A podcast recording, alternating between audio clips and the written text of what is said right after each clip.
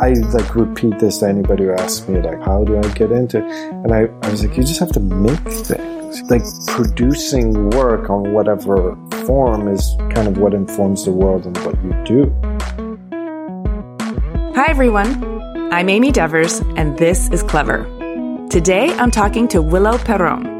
Willo is a founding principal of Perron Roettinger, a multidisciplinary studio specializing in live events, print design, interior space, and holistic campaign strategies. He got his start in Montreal's DIY scene, promoting club nights at local venues, designing shoes and streetwear. His big break came in the early 2000s when he created the American Apparel store's iconic aesthetic. Since then, he's put a flying car over a Drake crowd conceived an expansive invoking of the natural world for Florence and the Machine, and collaborated with, you know, Jay Z, Rihanna, Kanye West, Drake, Tame Impala, Migos, Frank Ocean, The XX, and Lady Gaga as part of Perron Roettinger. He's even won a Grammy for his work on St. Vincent's Mass Education album packaging. A French Canadian pop polymath, designer, creative, collaborator, and pioneer. Here's Willo.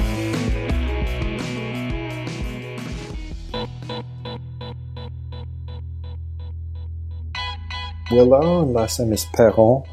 I live and work in Los Angeles, California. I'm designer director, I guess. And yeah, I run a studio here with a bunch of talented designers. Hiring for your small business? If you're not looking for professionals on LinkedIn, you're looking in the wrong place. That's like looking for your car keys in a fish tank. LinkedIn helps you hire professionals you can't find anywhere else, even those who aren't actively searching for a new job but might be open to the perfect role. In a given month, over 70% of LinkedIn users don't even visit other leading job sites. So start looking in the right place. With LinkedIn, you can hire professionals like a professional. Post your free job on linkedin.com slash achieve today. Hold up. What was that? Boring. No flavor. That was as bad as those leftovers you ate all week. Keke Palmer here, and it's time to say hello to something fresh and guilt-free. Hello Fresh. Jazz up dinner with pecan-crusted chicken or garlic butter shrimp scampi. Now that's music to my mouth. Hello Fresh. Let's get this dinner party started. Discover all the delicious possibilities at hellofresh.com.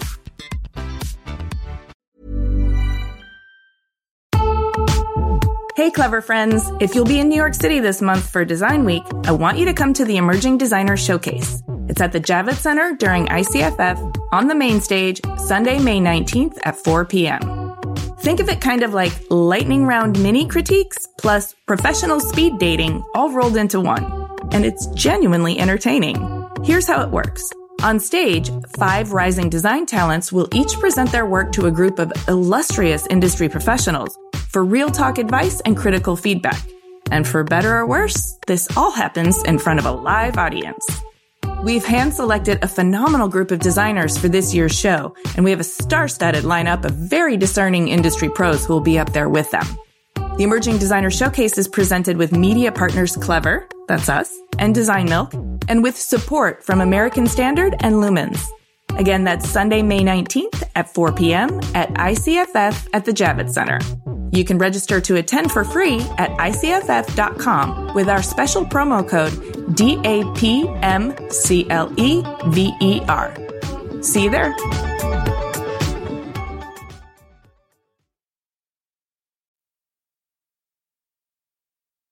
That sounds dreamy. Hanging out with a bunch of talented designers all day, making things happen. But before we get to what you do in this day, I would love to go all the way back to the beginning. I'm always interested in learning about the formative years. So can you tell me about where you were born, what your family was like, and what kind of kid you were? born in Montreal. Pretty much everybody in my family has a creative pursuit of some sort. Most of them do it as a career. My father was a jazz pianist, so grew up obviously around a lot of music.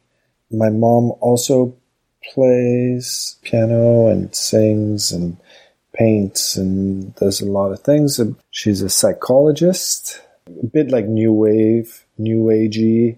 and then yeah, I have like aunts and uncles that are all you know musicians and painters and set designers, and my brother's an architect, interior designer. Very kind of like rich in uh, the liberty to to kind of have an artistic pursuit, whether it was for career or just as a hobby. That sounds kind of amazing. Mm-hmm. So I'm imagining there was a lot of, well, singing and piano, but like what were holidays and birthdays like or like downtime with the whole family?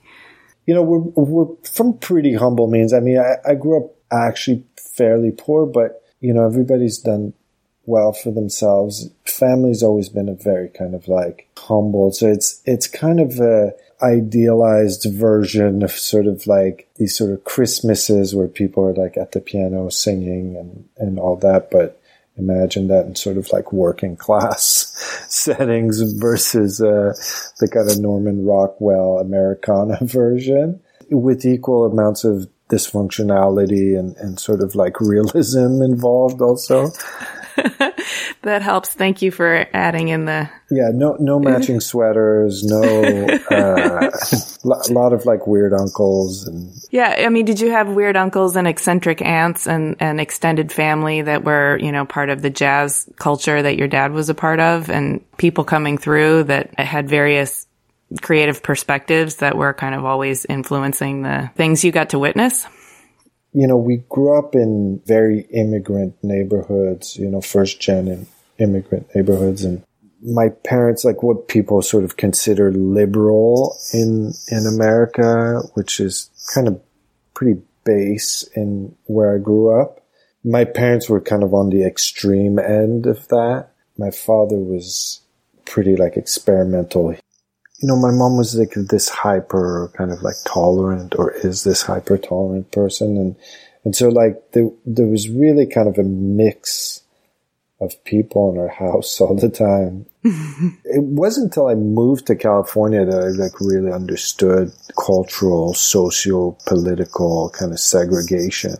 I thought that that was an exaggeration. It was like something that was made up or fictional. I even thought that like the kind of like extreme racism was like s- events that were blown out of proportions until I moved here and like really understood that it was an actual part of like day to day life here. Despite the fact that we were poor, it was like Montreal was pretty idealistic. We, me and my brother went to, to a public art school that was incredible. So, I mean, for context, when, when were you born? Like, what era are we talking about? 1973. I'm having trouble even picturing the jazz scene in the 1970s, but I, I'm guessing it's clubs, right? Clubs and records and. Yeah, I think that 70s is experimental. You know, it's a lot of synths and, and kind of free jazz. And my father, you know, right before we were born, played with uh, Sonny Rollins. He was like Sonny Rollins' pianist. Thank you for placing this for me. Yeah. yeah f- totally free, kind of like experimental. And I think when you get into sort of like right our childhood, you're dealing with kind of when jazz and world music and like, you know, Miles Davis wears like shiny jackets and wrap around shades and. Yeah, I'm with you. I'm with you. trumpets are like, you know, anodized purple metal and, you know, it gets a bit and more. Herbie Hancock. Yeah, it gets more flamboyant and mainstream and so growing up in a creative family, you didn't have to fight for your your right to be creative. Did you have to distinguish yourself amongst all the different flavors of creativity that you were steeped in?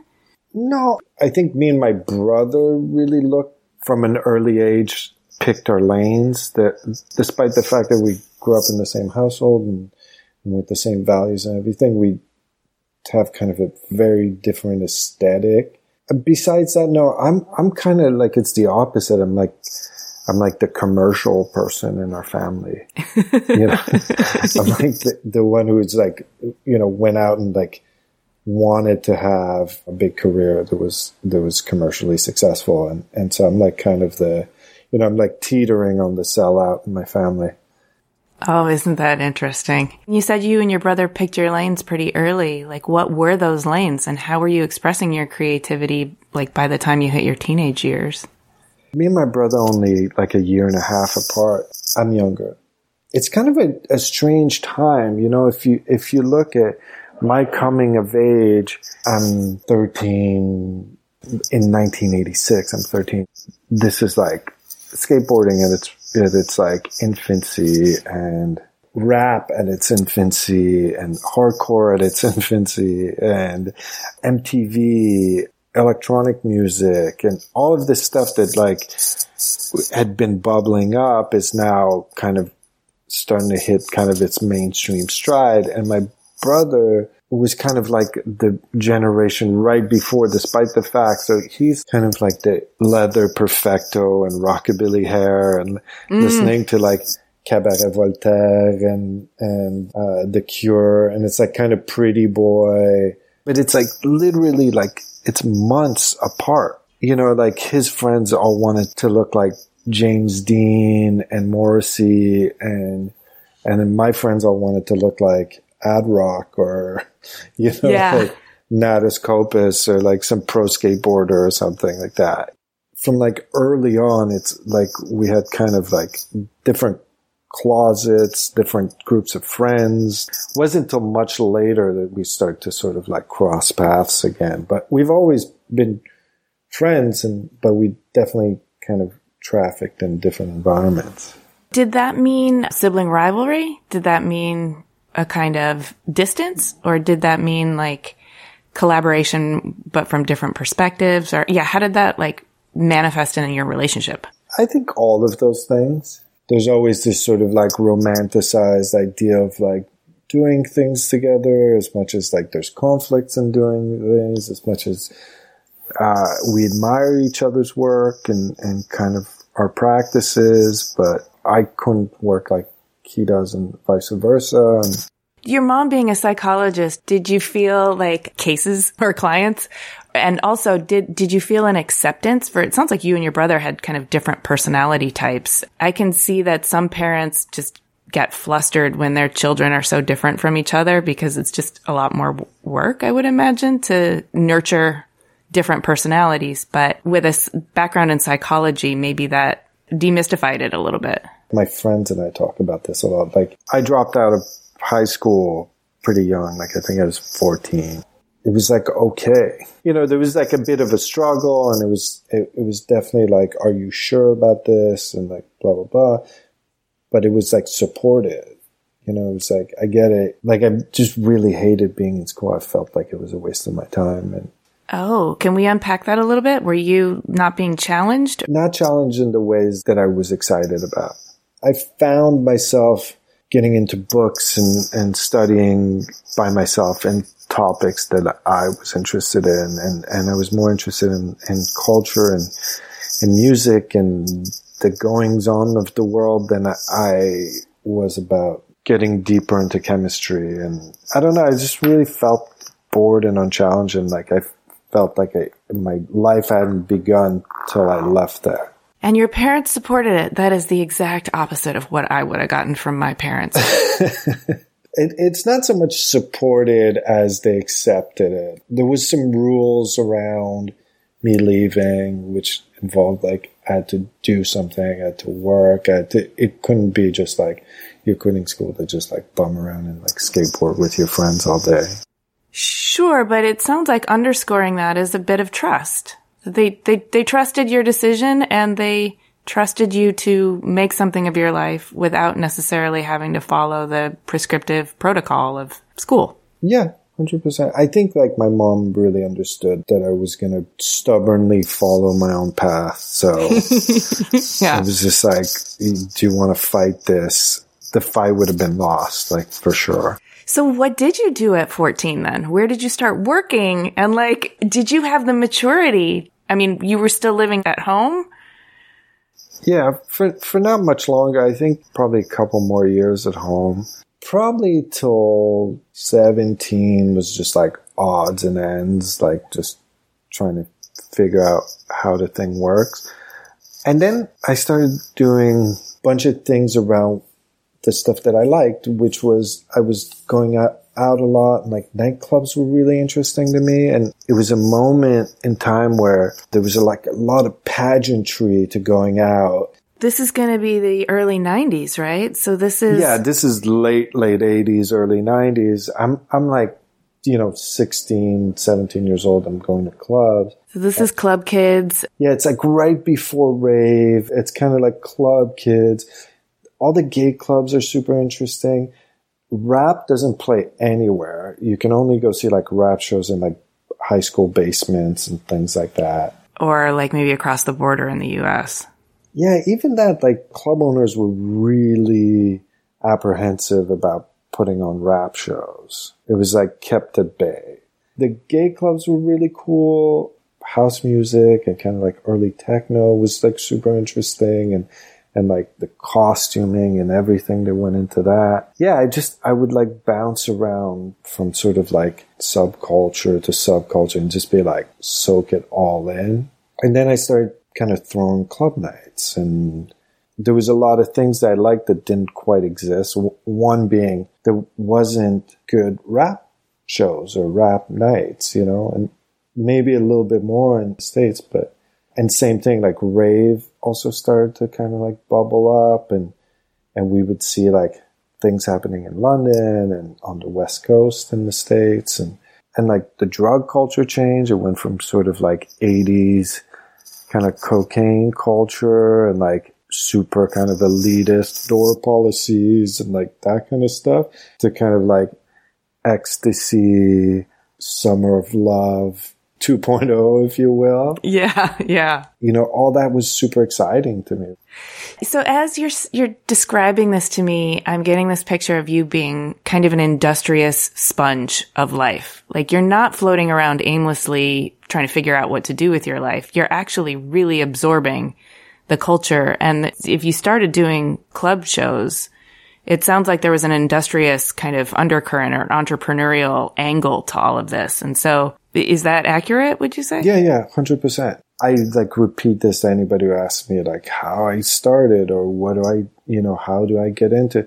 And I, I was like, you just have to make things. Like producing work on whatever form is kind of what informs the world and what you do you can theorize about things and be hypothetical and be like, I can make these great things. But if there's not a first step into anything, nobody really knows what you do. And, and I think that a lot of my work was informed by entrepreneurial decisions. Like, oh, I'll make this club night. Then I have to like design a flyer and kind of do the lighting and make sure that like the right DJs are there and like the right kids are there. You know, you're setting the scene for like guy who does big concert tours, you know, 20 years later.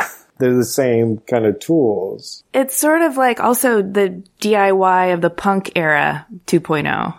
I feel like that's a little bit later, no? We're still kind of late 80s, early 90s. We're still like in punk. Like we're still in like first gen. But Like I remember going to see like asexuals and PIL and with my skateboard in my hand, like then going to like a you know, rap show, like going to see it.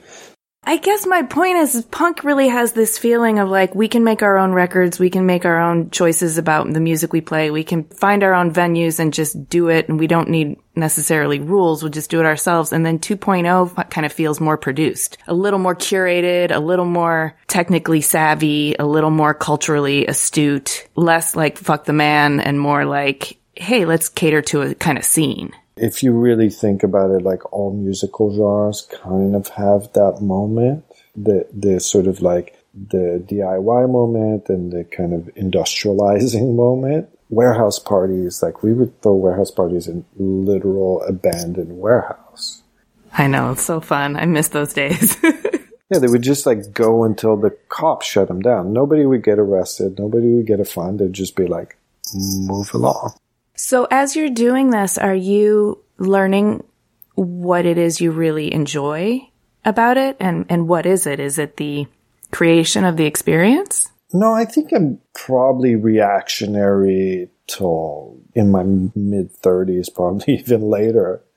I'm just like reacting to things that I like and trying to bring them into my circle. And whether it's through knowing the people that are making the things that I like, or to like hosting, or to developing them myself, or I'm just, I think I'm just like reacting to being in the sort of like collective conscious or just like in the wave of whatever the moment was. So this is all still in Montreal at this point. Are you kind of a big fish in a small pond? Yeah, it gets it gets to that point. It, I we do everything from like club nights, start making clothes, as open retail stores. I have a record shop. There's not much that you can kind of like export out of Montreal at this time. It's changed a lot since since then, but everything's very local, so it's very difficult to make like any sort of money. And and I think that I've, at this point I've like kind of done everything that I can do there. It does become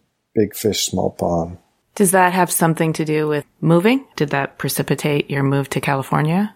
I originally so I, I would design for kind of local clothing companies in, in Montreal. One was like skate snowboard company. The other one was like a kind of a club streetwear brand. And I did both, like just to speak about like being industrious and, and kind of like motivated. I would do both of these brands simultaneously and throw club night. And, you know, I was just like, couldn't be busy enough, you know?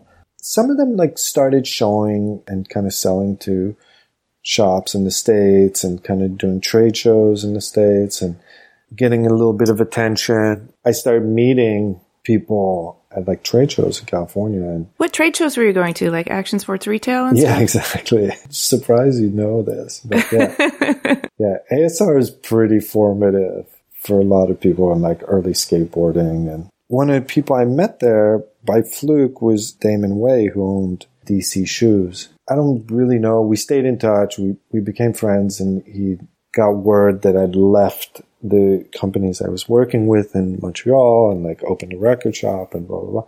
And he just called me one day and he's like, Hey, do you want to come run the clothing departments? DC had skateboard apparel brand called Droors and they had a, a snowboard apparel brand called Dub. And he's like, do you want to come run Dub and Droors? Yeah, so I just like moved. so I just moved to LA, did that for a few years and really I like the challenge of the work, but I, I really hated LA. It made me really miserable. What year are we in now? 98. You know, it was like great because it was like, I just like meeting people every day. They were like legends that I like grew up like watching skate videos and, you know, it was like insane. Like my first day of work was like Steve Rocco and just like, it was just like crazy. It was just like, oh, I can't believe that these are my bosses or peers or they would like shoot skate videos in my warehouse. Yeah, it was just like this thing it was just like felt surreal a little bit. And and at the time we had the best skate team and the best snowboard team, so it was just like all these guys would just hang out. And, and I think that that was the moment where I was like, oh, skateboarding and like streetwear is maybe not for me. It was like way too dude-ish and it was like at the peak of sort of like blingy skateboarding too. So it was like bravado. It was like packs of dudes hanging out together, which I'd never done. Growing up in Montreal, it was just like hyper social and just kind of mixed. I don't know this energy. and I'm curious about why you were miserable in LA. I have my theories. I lived there for a long time. But what would you say was the chief contributing factor to your misery there?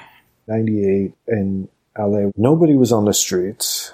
I also made like a weird decision. I didn't really know the city, so I moved to the beach down south in the beach. And it, so it was like, felt very desolate like socially and culturally not very interesting. And, and I think that that era is probably the low point of LA. You know, everybody was living behind gates and people were afraid to be in the streets and there wasn't much synergy in neighborhoods and yeah and not only that but there were pockets of flavor but if you weren't in one of those pockets it was really inconvenient to get to one and to explore it and discover it and become part of it and this is also like right before people had cell phones so it's just like you could ruin your whole night by just missing meeting somebody at a street corner. Like, Yeah, and then be like totally. across the city and like drive back to, you know. Yeah. just- and for me, like growing up in kind of a small cosmopolitan city where it's just like, you know, everybody, like, you could like go to a club by yourself and run into 50 people and that leads you to another thing and leads you to another thing. And they're like these, every night was an adventure to like, every night just kind of ended as a dud here. And I don't know, it was just like, felt very blah.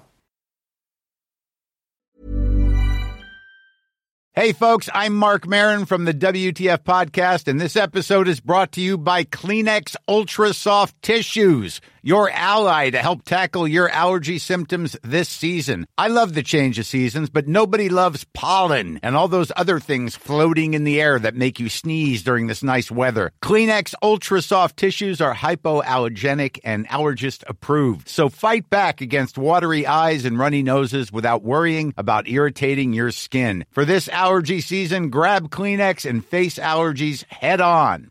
I'm Sandra, and I'm just the professional your small business was looking for. But you didn't hire me because you didn't use LinkedIn jobs. LinkedIn has professionals you can't find anywhere else, including those who aren't actively looking for a new job but might be open to the perfect role, like me. In a given month, over 70% of LinkedIn users don't visit other leading job sites. So if you're not looking on LinkedIn, you'll miss out on great candidates like Sandra. Start hiring professionals like a professional. Post your free job on linkedin.com/achieve slash achieve today. Clever is supported by Tools and Weapons, the podcast hosted by Microsoft Vice Chair and President Brad Smith. A recent episode took Brad to Venice, where he connected with Yves Ubelmann, a partner whose company, Iconem, has developed a game changing technique for creating digital architectural models so comprehensive they've been dubbed twins.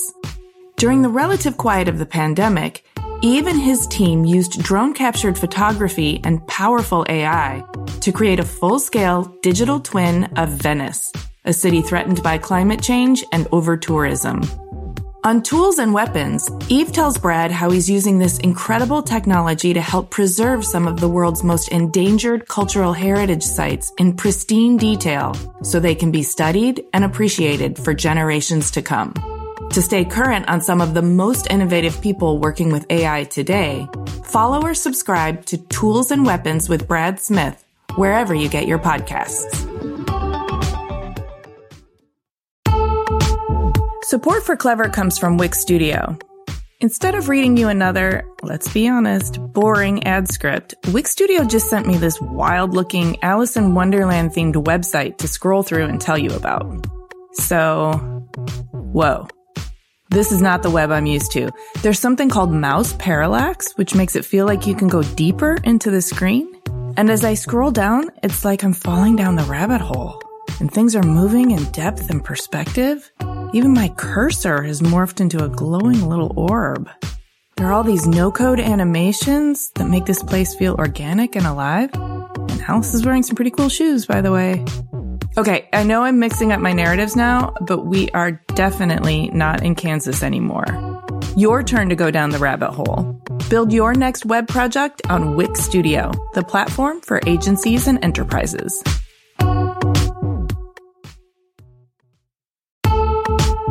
Hey, clever listeners, we're getting excited for New York Design Week in May. This year will be better than ever. ICFF, North America's leading platform for contemporary design, will take place from May 19th to the 21st at the Javits Center in New York City. I'll be there, and I'm excited to let you know how Clever is collaborating with ICFF for Launchpad at Wanted, formerly known as Wanted Design Manhattan, and the Emerging Designers Showcase. Launchpad is an international platform for emerging designers that introduces new concepts and showcases prototypes of furniture, home accessories, and lighting. It is the best place for manufacturers to meet new designers, discover fresh ideas, and potential products to develop. The best of Launchpad winners will be selected by a jury of renowned industry professionals, led by yours truly and they will go on to be featured in another edition of the popular Emerging Designers Showcase. I'll be leading the Emerging Designers Showcase live on the Talks main stage, where the five Launchpad finalists will have a chance to present their projects to our esteemed panel of professionals. It's always a really good time. So mark your calendars for Sunday, May 19th at 4 p.m. Both Launchpad and the Emerging Designer Showcase are presented with media partners Clever, that's us, and Design Milk, and with support from American Standard and Lumens. Visit icff.com to learn more and register to attend. Those are the letters icff.com. Come by and say hi. I would love to see you there.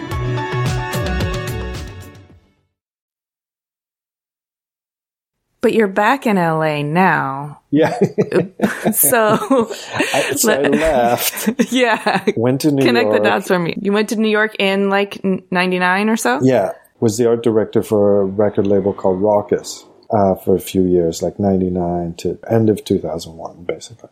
You know, that was like the polar opposite. It was like r- super rich in out and about every night and just like in museums and bookstores and just kind of like filling the, the void of, of what like LA had been for the last previous couple years.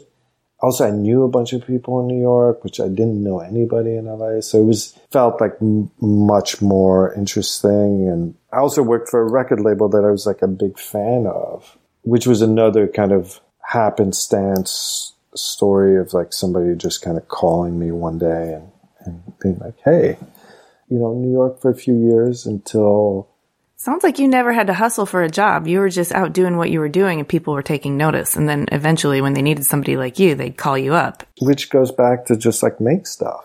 Because there's no reason, especially now where the mediums are so easy, there's no barrier for entry in doing 3D or graphics or music or photography or you don't need anything. You have it. Everybody has it in their pockets or their laptop or it doesn't need a mandate to make things. Right. Nobody needs to give you permission to make something. You just need to make it. Yeah, you can just like world build on social and it's super easy. There's no cost involved. How were the Rawkus years um, formative for you? And it sounds like maybe it was also a little more community centered than LA and maybe a little less dudeish. Yeah, I mean, rap's pretty dudeish, but it was like the city wasn't dudeish. You know, you weren't you weren't like segregated in your little pocket of like the people that you see. Yeah, the city was just like great and alive, and I don't know. It was the, the whole thing was super fun. Like, sort of independent rap is was now like underdog that it that had like gotten attention and on the back of kind of the New York basketball jersey golden era of rap was like this this kind of little brother that came in and just did like all this interesting thing and Mos Def and Kweli and Eminem and Kanye and all those people kind of come out from that era of sort of like lyricists and it was like a little bit more intellectual. It was like less bravado. I don't know. It was super interesting. It was like a sort of the confluence of like skateboarding and rap. Like these are all things that I was very familiar with and kind of they were all just starting to kind of merge together. And even like electronic music was like kind of seeing kind of like a little bit of cross pollination in there. And I don't know. It's super fun and challenging. Yeah, I stayed there till basically till post September 11th, which Oh. Yeah, that thing. I'm fortunate that I wasn't actually in the city that day, but I was actually out in LA and on my way back from Asia or something, and and I was like, I'm maybe not going to go back to New York. Maybe I'll just go to Montreal, and like hang out with my brother. And all of my friends in in Manhattan were like, "Where are you?"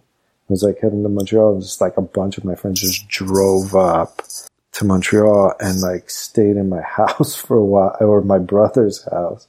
And so it was just like New Yorkers camping out in Montreal till like everybody kind of got their bearings a little bit. It sounds like they needed a place to galvanize and sort of reaffirm community. Yeah, it was also like we've just gone through one of these events where nobody knows in real time what's happening. So it's like everybody's familiar with the feeling of like this horrible thing happens and you're like, you don't know if that's just the beginning of more horrible things. Right. So everybody was just like trying to figure out how to distance themselves from this as much as possible. And I think that the handful of friends that were in New York that okay, Montreal seems like easy and far enough, kind of not involved in this at all. So Canada did feel safer than the US at that oh, time. yeah. yeah. Still does. How long did you hunker down and what did the sort of, you know, recalibration look like? I like decided to just get a place there. I, I like, I kind of never went back to New York. I'd gone back and, you know, I still had my place. I still had an apartment in New York, but I went back. I don't know. I felt like super grim. And also my visa had expired and it was just like, you know, I had to like go through military checkpoints to get to my apartment. And I have the option to not be here. Let's not be here. And so I just got a place in Montreal and I just wound up staying there for a while. The funny thing is, all through this, all through being in California and, and in New York, I still had stores. I had some shops in Montreal. I just kind of went back to the guy who has some shops in Montreal.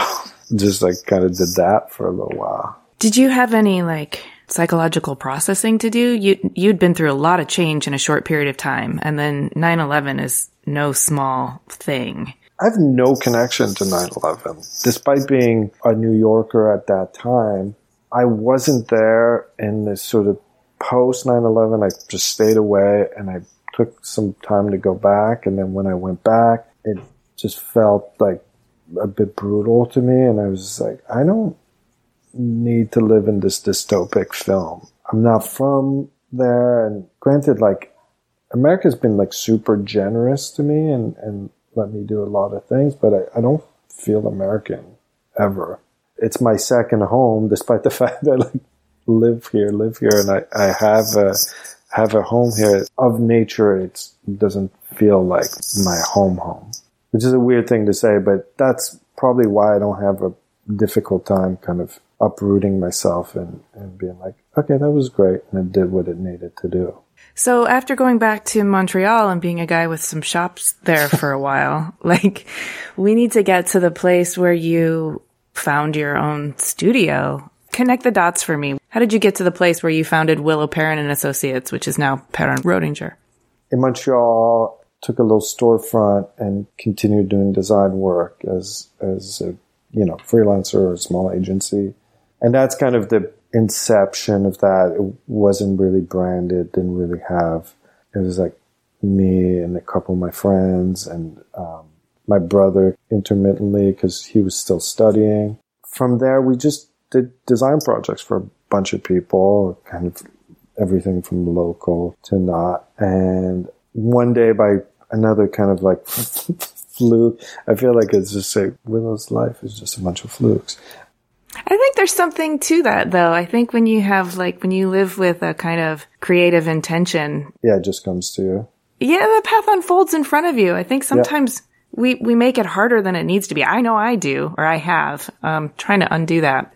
So I love hearing stories like this where you kind of just stayed in your interest and stayed connected to it and kept making things. And then, you know, opportunities kind of kept coming in front of you and you chose the ones you wanted to do. And I think if you force opportunity to, it's just, that gets messy a little bit too. Some people are really good at just like speeding up the process. I, I always kind of have faith in things kind of showing up when they're supposed to show up. I like that. But yeah, so Dov Charney, who uh, at this point was early American Apparel as this consumer facing brand. Like he'd been making t-shirts and stuff for the imprintables market and, and we knew each other from way back. Like he was just a kid around Montreal. You know, he's a, a tiny bit older than me, but we had a bunch of friends in common. And he walks into the studio, which was just like this little storefront. And he's like, what is this? Who are you guys? blah, blah, blah. My, my I cha- can see this. I want a movie of this. yeah, my chair was kind of back to the front door. So I turn around and he's like, ah, Willo. He's like, had to be you. He's like, what are you doing?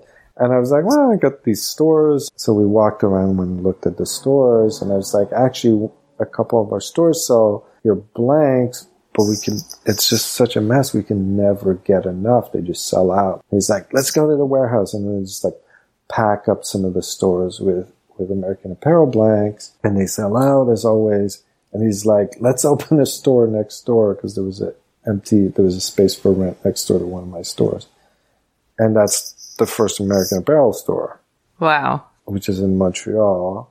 And it's like, you know, me and my brother worked on it. Like Dov's dad worked on it. It was like a kind of a funny mix of people. People don't line up for shit in Montreal and there's no fanfare for anything. And this was that. Wow. Which was like, you, are talking about like a very difficult customer. And for it to be received in that way was like, okay, there's something here.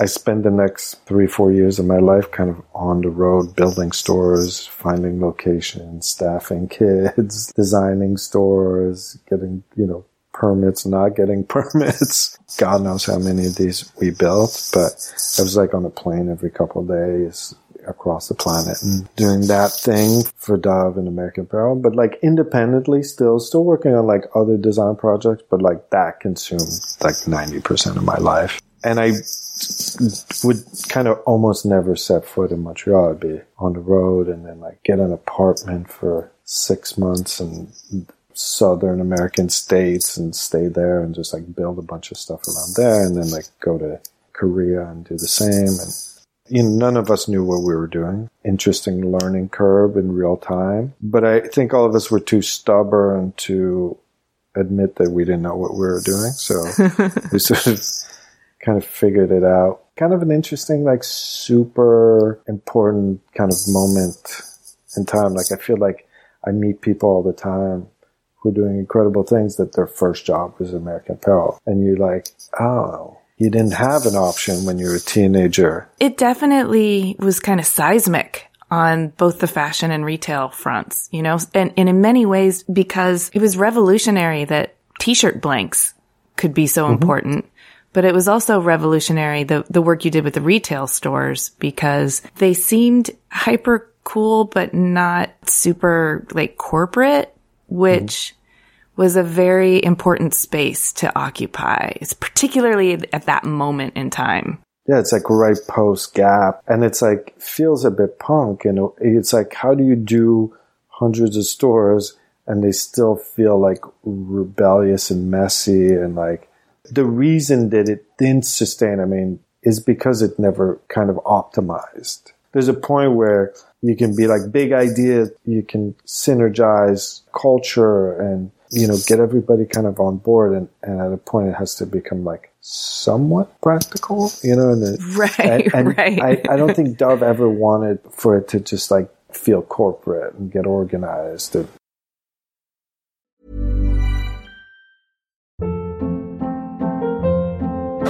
Hold up. What was that? Boring. No flavor. That was as bad as those leftovers you ate all week. Keke Palmer here, and it's time to say hello to something fresh and guilt-free. Hello Fresh. Jazz up dinner with pecan-crusted chicken or garlic butter shrimp scampi. Now that's music to my mouth. Hello Fresh. Let's get this dinner party started. Discover all the delicious possibilities at hellofresh.com. Hi, I'm Daniel, founder of Pretty Litter. Cats and cat owners deserve better than any old fashioned litter. That's why I teamed up with scientists and veterinarians to create Pretty Litter. Its innovative crystal formula has superior odor control and weighs up to 80% less than clay litter. Pretty Litter even monitors health by changing colors to help detect early signs of potential illness. It's the world's smartest kitty litter. Go to prettylitter.com and use code ACAST for 20% off your first order and a free cat toy. Terms and conditions apply. See site for details. Hey, it's Paige DeSorbo from Giggly Squad. High quality fashion without the price tag? Say hello to Quince.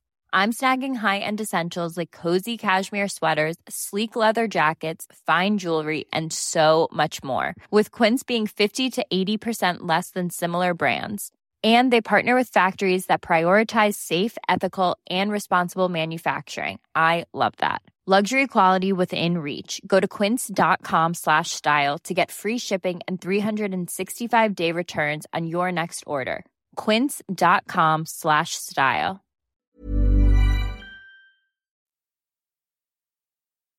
I'm uh, interested in this space where it's possible that what made it so special and what made it skyrocket to the top was also kind of an unsustainable vibe, one that couldn't last or translate. You look at like whatever we're into as teenager that's just like you know, stay out all night, like eat a bunch of drugs. It's like there's a point where you're like, okay, like that's super fun, but you're gonna die if you keep doing this. right, right. Or junk food or whatever. It's just like your luck's gonna run out at some point. I sort of remember a distinct moment where the partying was kind of wasn't as fun. It was a little more work than it, than it used to be. you weren't guaranteed a good time. And then it was like, let me maybe ground myself in something a little more nutritious. yeah, you realize that like, you know, the way that you looked at older people when you were younger, you're like, oh, that's why. so, I mean, this also sounds kind of like a hard life traveling for three to four years, you know, with the rapid expansion of these American Apparel stores. Was this the beginning of your, your studio? After leaving American Apparel, I actually moved to LA because I was burnt out. I just came here and visited a friend and he lived in like a nice part. You know, I was like in my early 30s, felt very serene. I was like, I'm just going to hang out here for a bit. Got recruited by Apple, went over there for a little bit, wasn't really my speed. Left there, went traveling for a little while and met Kanye when I was traveling. How does one meet Kanye while traveling? So the record store I had in Montreal, we then built a small record label and the club nights and stuff. There, there was a DJ called A-Trak.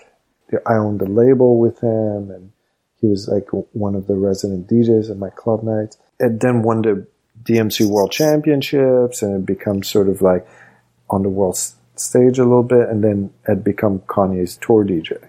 I was you know, in Southeast Asia and saw that they were playing somewhere and I called them and we just met up and went to the show and he introduced me to Kanye who wasn't hugely popular at this point. Just like known but like undergroundy. Like he had a couple records. I think like he had Workout Plan and Jesus Walks, which seemed both really big at this point, but like he could walk around the streets anywhere, it'd be fine. Like he wasn't mega famous Kanye yeah, and we just got along. I don't know. We just like met up, got along, and started working together from that point on. And we actually, when we all got back to LA, we actually set up a design studio with him, which was the formation of Donda, Yeezy, all of that stuff that exists now.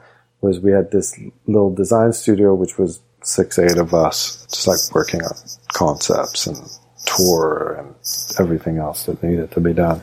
Did that feel to you like your your next chapter you were going to be immersing yourself in? Because it sounds like after American Apparel, you were kind of a free agent.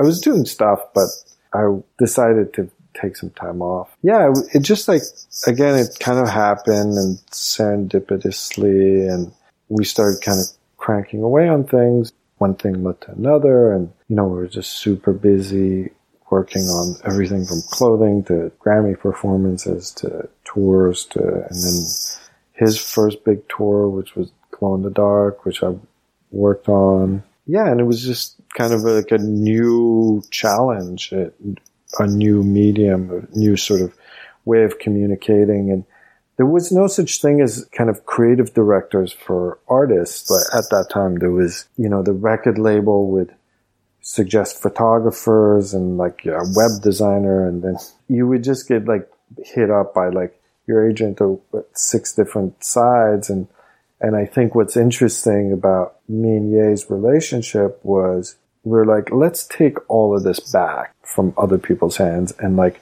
really dictate our own visual outcome. We just built the team around them and like I just hired people, some of which are still around it sounds so intuitive when I think about it. I, I remember that, you know, labels had control of everything and you sort of had to work with the people that they suggested. And it was this piecemeal cobbling together of whatever your representation to the public was going to be. Mm-hmm. Like pulling it in house and having some oversight over it feels like, of course.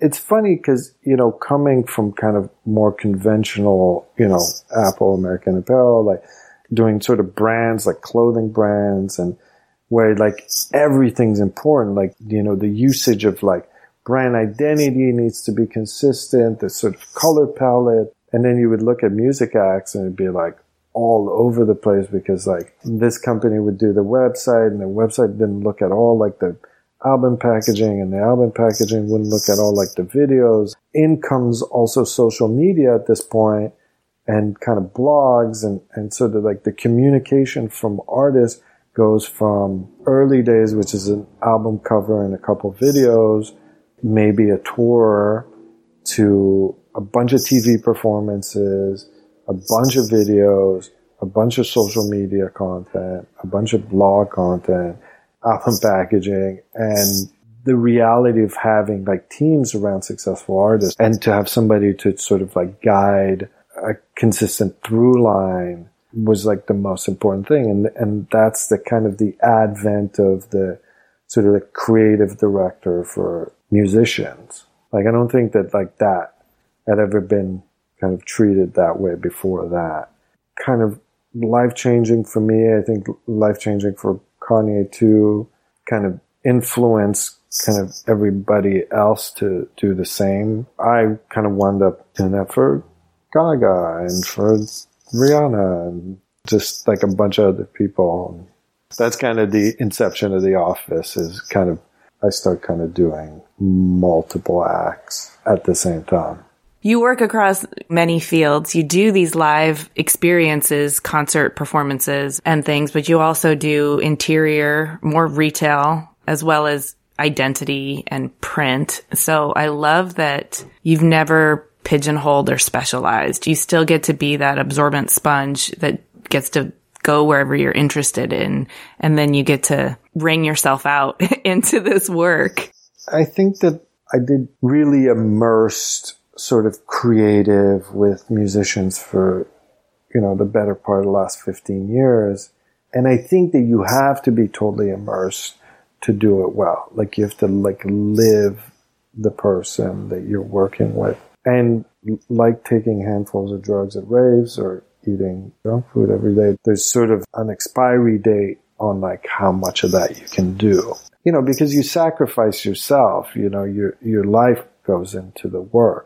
Yeah, you can't really like have your own life if you're also immersed and embedded. A lot of 4 or 5 a.m. phone calls and a lot of like, hey, we're going flying across the world today and a lot, a lot of that consistently. And you have to also, you know, imagine like, you know, all the creative that goes into doing a lot of these people is that's one person's job is maybe one person and to decide that you're going to do that for four or five people was just like a test of like will and a resilience, you know, to do like go from like Kanye to Drake to Rihanna to Gaga. I'd literally leave one and just go into the other world, like constantly.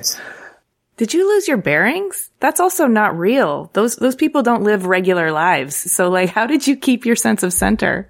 I don't know, it's beautiful. It's dream. You realize that the world has parallels. You know, not everybody has to live the same way to achieve something and it's incredible to achieve success in artistry and uncompromising and I don't think there's anything better. It's also like tormenting, but I I think that probably the most incredible thing. It's incredible to just like go sort of like skip from kind of one kind of like totally dream fictional world to another that in part I created and other people created and just like you want more of it, but again, it's like sugar or anything. You can kind of have so much of it.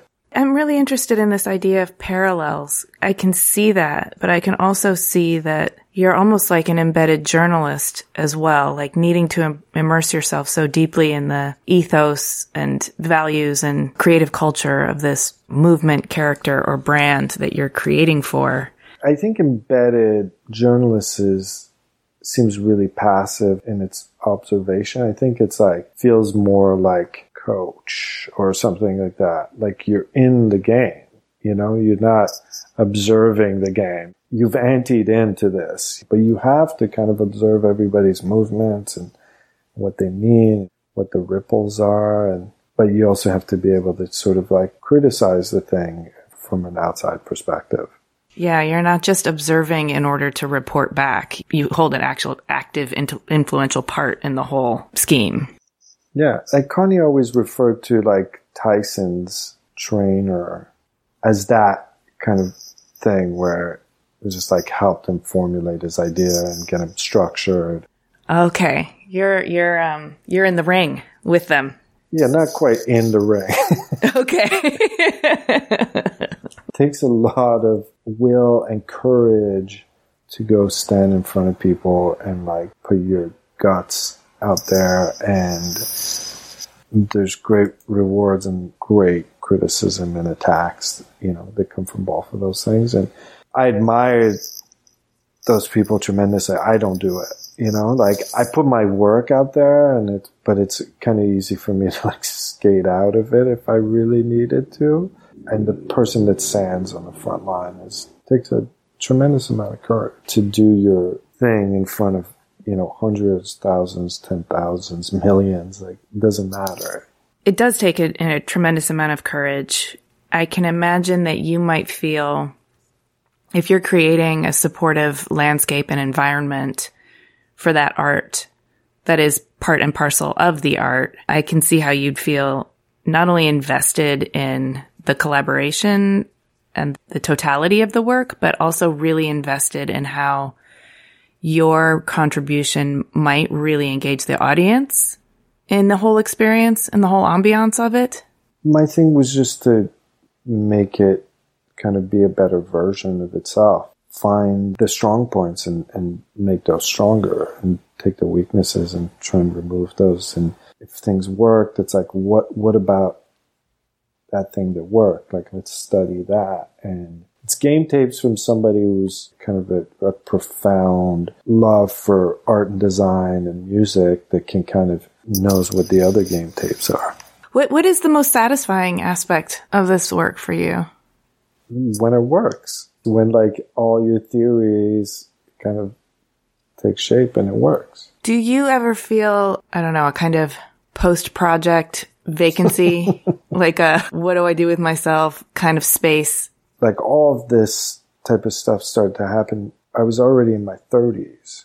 I wasn't like a kid, you know, I wasn't the full grown up either, but I wasn't like a, this sort of idea of like crash and burn or doing too much. I, I knew that. So I always had kind of a step out of this. I was like, okay, this will, this will button up at some point this is not what you anchor your life into 100%. This could be a moment in your life. And so I just kept on working on other stuff too. You know, wasn't just this.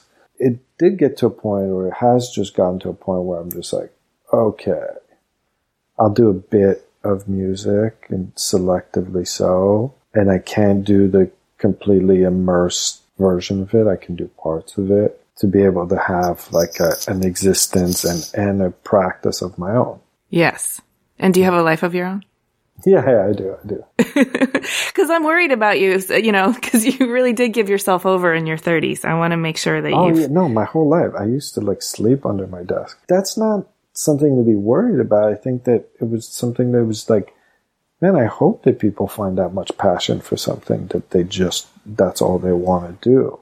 I'm sure like how prolific Picasso was. I'm sure also would have been canceled at this point, but but like how prolific he was, he's just like wanted to work, you know? It's just like he, he sucked at everything else in his life apparently, but he was really good at, at like Warhol. Like they just like worked and just like did that and like lived the work and, and not that I'm either one of those people, but you don't get to have that spot without working that hard. You know, I don't think that people understand it. Yeah, yeah, talent, but you have to back it up with like a tremendous amount of conviction and hard work. It sounds to me like you have a kind of old soul wisdom where you recognized that this is the kind of thing I can do now um, while I'm young.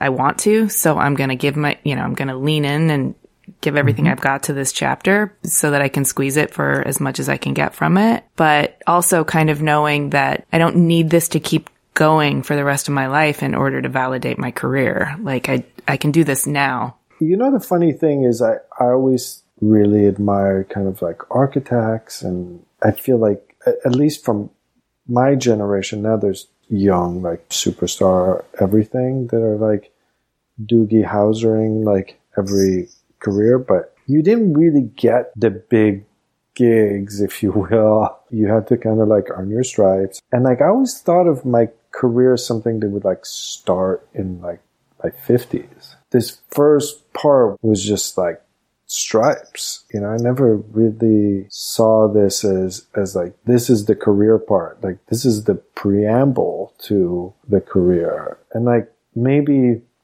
you know, in the last three, four years where we've set up a real kind of like studio and I mean, Brian Roettinger kind of really kind of cemented this thing that it feels like a thing that's mine. Well, if uh, your career is going to start in your 50s, then this has all just been your education and you're you're about ready to get started. Right. so I'm looking forward to that. I mean, which which direction are you pointed in? the last couple of years has been kind of leaning into making own things, which is, you know, everything from furniture. We're about to publish our first book here. It comes out this month, I believe. Yeah, it comes out in a couple of weeks. What's wait, what's the book? We're doing a book on a company called Parachute.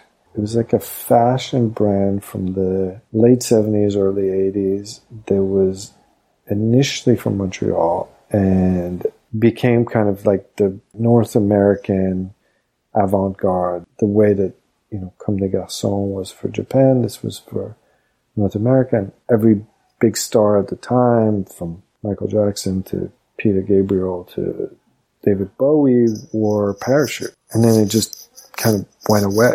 You know, fashion ebbs and flows and fades and, but they ebbed. I don't know why, but really young, I was just like drawn to this place. There was, they had a couple shops in Montreal and it was like very progressive. It didn't feel like a clothing store.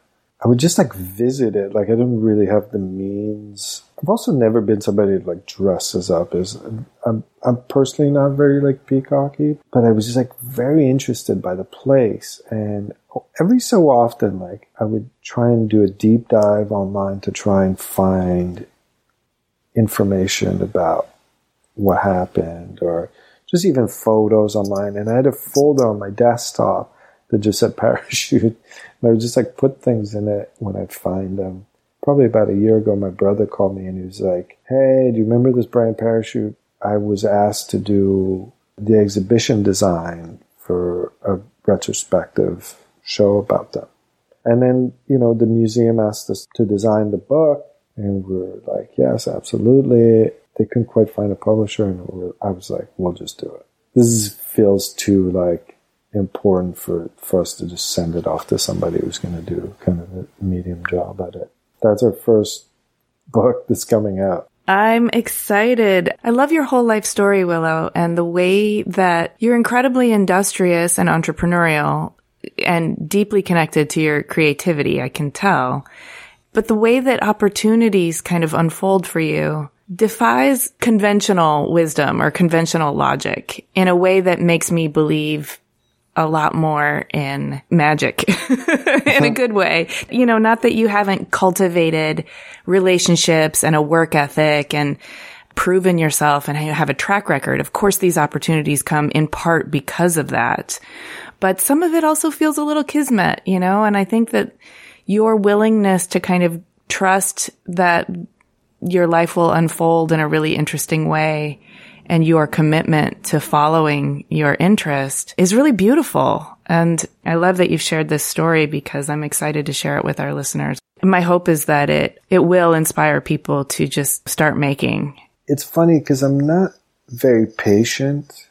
You know, I'm actually quite impatient, but this is one of the things I'm patient about. like I really believe in I don't know if it's karma or sort of like cosmic things are supposed to land where they land. You can swim upstream all day, but you're just exhausting yourself and you're just going to wind up exactly at the same place.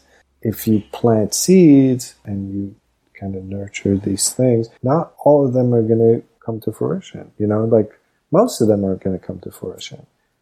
But if you plant a lot of seeds, there's probably more of it that's going to come to harvest, you know, and I, I think that that's kind of how played things always. A little bit quieter. I like to observe more than I like to talk.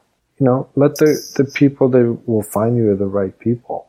I love that philosophy. I'm going to incorporate that into, into my own way of being. This has been really beautiful. I've really enjoyed this talk. Thank you. My pleasure. Thank you so much for sharing your story with me. Is, is there anything that we haven't covered that you feel like is important to share? Probably a lot, but Are there any secret talents or, or surprise skills that we should know about? I like not knowing things is is one of my favorite places, you know, kind of the discovery and, and that could be as much business as it's mediums and wanting to work or the idea of of being able to kind of learn something new and kind of like immerse yourself to the point where you're great at it. It's kind of an interesting challenge, you know. It's it's the same thing as kind of athletes go through, or you know, you just keep pushing yourself to figure out if you can kind of do more or be better at something. And I think there mm. needs to be a little bit of that to be engaged. The moment you feel like you're an expert, then you kind of lose that curiosity that's required to keep you really actively paying attention. But the other thing is, is so many people are kind of daunted by not being an expert, by being a beginner or, or going into a space where they feel like they should know more than they do. And I think that's not serving them. Owning the discovery phase is an important thing to do that, that you've just kind of highlighted for all of us to think about. 100%. It's nobody's good at anything when they start. I mean, some people might have like a, a natural talent at running faster or hitting harder or whatever, nobody's great when they start. Yeah, you have to kind of like be bad at something. It's good to be bad at shit, you know? I agree, but can you tell us one thing that you're bad at just so we can leave here feeling human? I'm terrible at taking photos. Horrific. I don't know why. I just don't have it in me. I don't understand. I'm like admire people who are great cinematographers and filmmakers. I just don't have it in me. I kind of promised myself I would make a film in my life to just put myself through the hell of like being somewhat okay at something that I really suck at. I'm not very good at like things that take a lot of like minutia and, and detail, and I I like don't have the the patience or bandwidth for it. Well, thank you for, for sharing that. I'm also a terrible photographer, so I feel I can relate to you now. We have something in common. It's almost comedy. Like there's fingers in a lot of like my iPhone photos. Like I have to crop out my fingers and it's terrible. That's awesome. well, thank you so much. This has been really wonderful. My pleasure. Hey, thanks for listening. To see images of Willo's work and read the show notes, click the link in the details of this episode on your podcast app, or go to cleverpodcast.com where you can also sign up for our newsletter. Subscribe to Clever on Apple Podcasts, Spotify, Stitcher, or wherever you get your podcasts. And if you would, please do us a favor and rate and review. It really does help. We also love chatting with you on Twitter, Instagram, and Facebook. You can find us at Clever Podcast, and you can find me at Amy Devers. Clever is produced by 2BDE Media with editing by Rich Stroffolino, production assistance from Ilana Nevins and Anouchka Stephan, and music by El Ten Eleven.